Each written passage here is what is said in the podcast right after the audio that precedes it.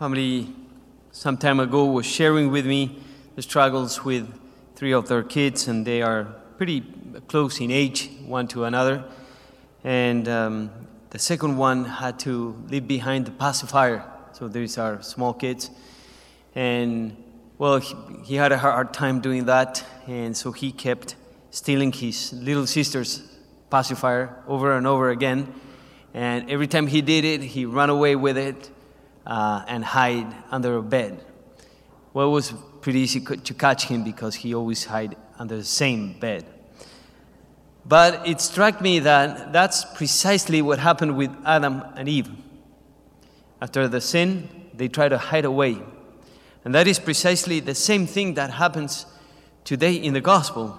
The Lord says, Everyone who does wicked things hates the light and does not come toward the light, so that his works might not be exposed.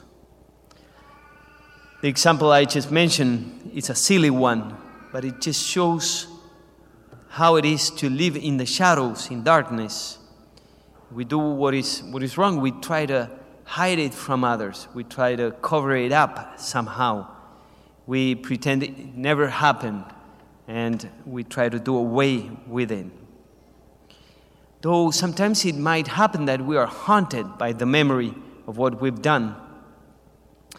And that could be something tremendous as well, because that those memories could haunt you and, and sort of torture you. The Russian, famous Russian author Fyodor Dostoevsky, he wrote a novel, it's called Crime and Punishment it's a very psychological novel. It's a great novel. It's hard to read, it's a thick book. But in it, it's a story of a college student who's very, very poor. He's studying in St. Petersburg and he has no money.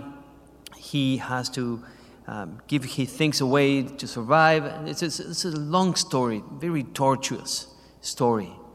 But in the end, um, the plot of it is that he He's almost forced, not forced totally, but to sell his belongings. And ultimately, he commits not one, but two murders. He kills two old ladies. And after that, he, he runs away. He's not caught. And the entire book, which, as I say, is very tortuous, um, it's about him running away from everybody and trying to keep it uh, secret so that nobody knows. And at one point, there's a wonderful conversation in between the, the guy, the, the student, his name is Raskolnikov, and another one, and they're discussing about what to do in Russian society with thieves. They have a great conversation, but I will just point out to you the punchline of that conversation, which is the following they're talking about not only what to do, but what happened to the person. And as he talks, he says, if he, the thief, has a conscience, he will suffer for his mistake. That will be his punishment, as well as the prison. And if you're reading the book, you know he's talking about himself and his own punishment. Dostoevsky acknowledges that the one who has a conscience suffers while acknowledging his sins. That is the punishment. When we decide to live in the shadows, in darkness, we try to hide away, even from ourselves, sometimes. But we know that that's not possible. And in contrast with this is the reality of God.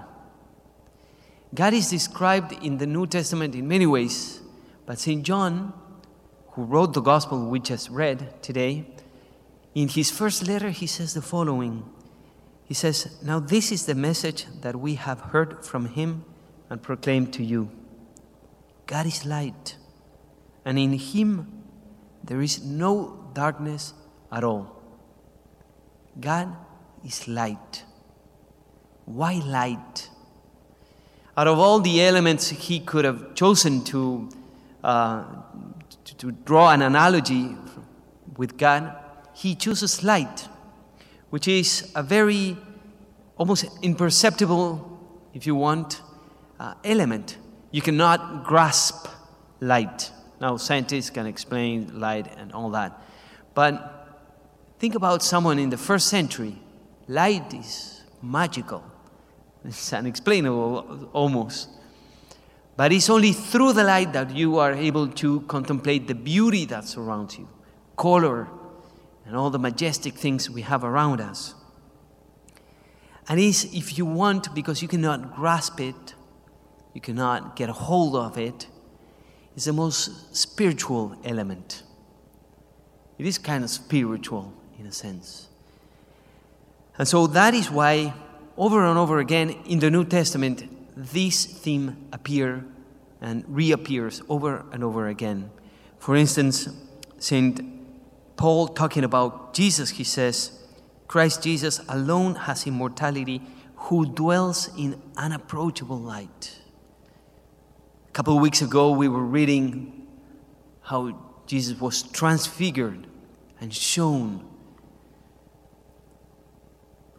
Jesus himself said, I am the light of the world. He who follows me shall not walk in darkness, but have the light of faith, have the light of life. And we are called, we know, to walk in the life. We are children of light, says St. Paul again.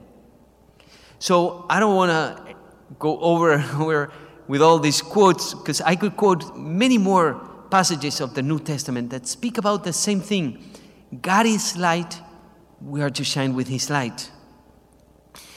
Out of this, a very simple option is before us. We either go towards darkness or we go towards the light. We can choose to hide our intentions and actions and present our pretty faces so that people think better of us, or we can live openly. Live openly because we have nothing to regret because we act with right conscience in front of others and of God Himself. And we are called to be children of light because we have a right conscience. We do what we think is best. I think one of the greatest sources, great, this is one of the greatest causes for what we call white lies friend of mine told me that um, he got a, his first job. This is some years ago. And he was there, and his boss was assigning him more and more um, tasks to perform. And so he was very happy taking them, performing pretty well. And one time he had to write a certain email to a certain person that he was very important. And he totally spaced out. So his boss came into the office and said, do, do you remember to have you sent that email? And he, he was petrified. The cell phone of his, bo- his boss starts to ring, and so he picks up the call. He said, Just a second, he picks up the call. So the guy who was working on the computer very quickly sends an email out. That same email that he hasn't sent for the past, I don't know, 10 days. The boss hangs up and he says, So have you sent the email? Yes, I, am waiting for a response. And he was sharing with me, Well, technically, I didn't lie, but I was not going towards the light. I was not going towards the light. And that could happen to you and me.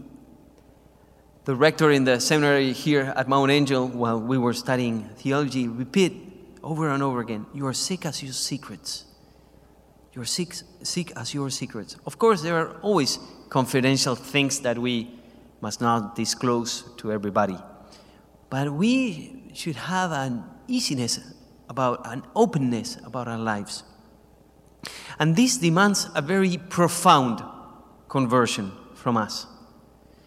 Not the conversion of, um, that we usually think about, the conversion of our own intentions why do we do what we do? It's a very profound conversion to undergo.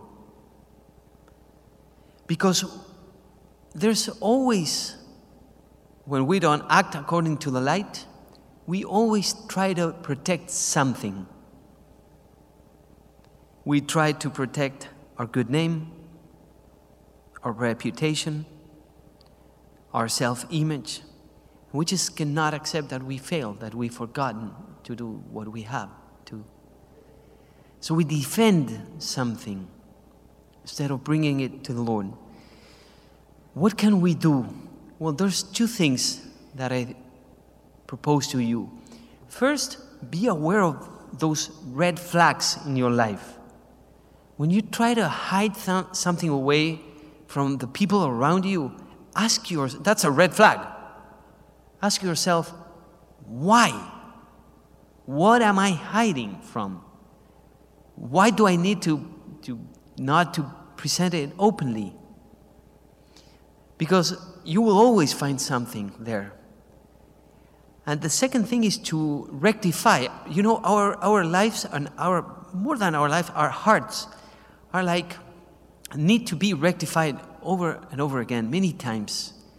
It's like you buy a new car, and if you let go of the steering wheel, it keeps on going straight. But if your car is an old car, you let go of the steering wheel, and it goes to the right or to the left. It doesn't stay on track, right? Well, that's, that's what happens with our heart. Eventually, we have to rectify our path. Rectify meaning say to us again, confess to us again, what is it that we're looking for? And for that, something very simple that we always repeat is to offer things to the Lord and to say, Lord, I offer them to you for Christ, with Christ, like, like Christ. It's a very simple easy way to remember on how to rectify our lives. And so I invite you to, throughout the rest of Lent that we have, and always really, to rectify your intentions. This is one of the many conversions that the Lord invites us to.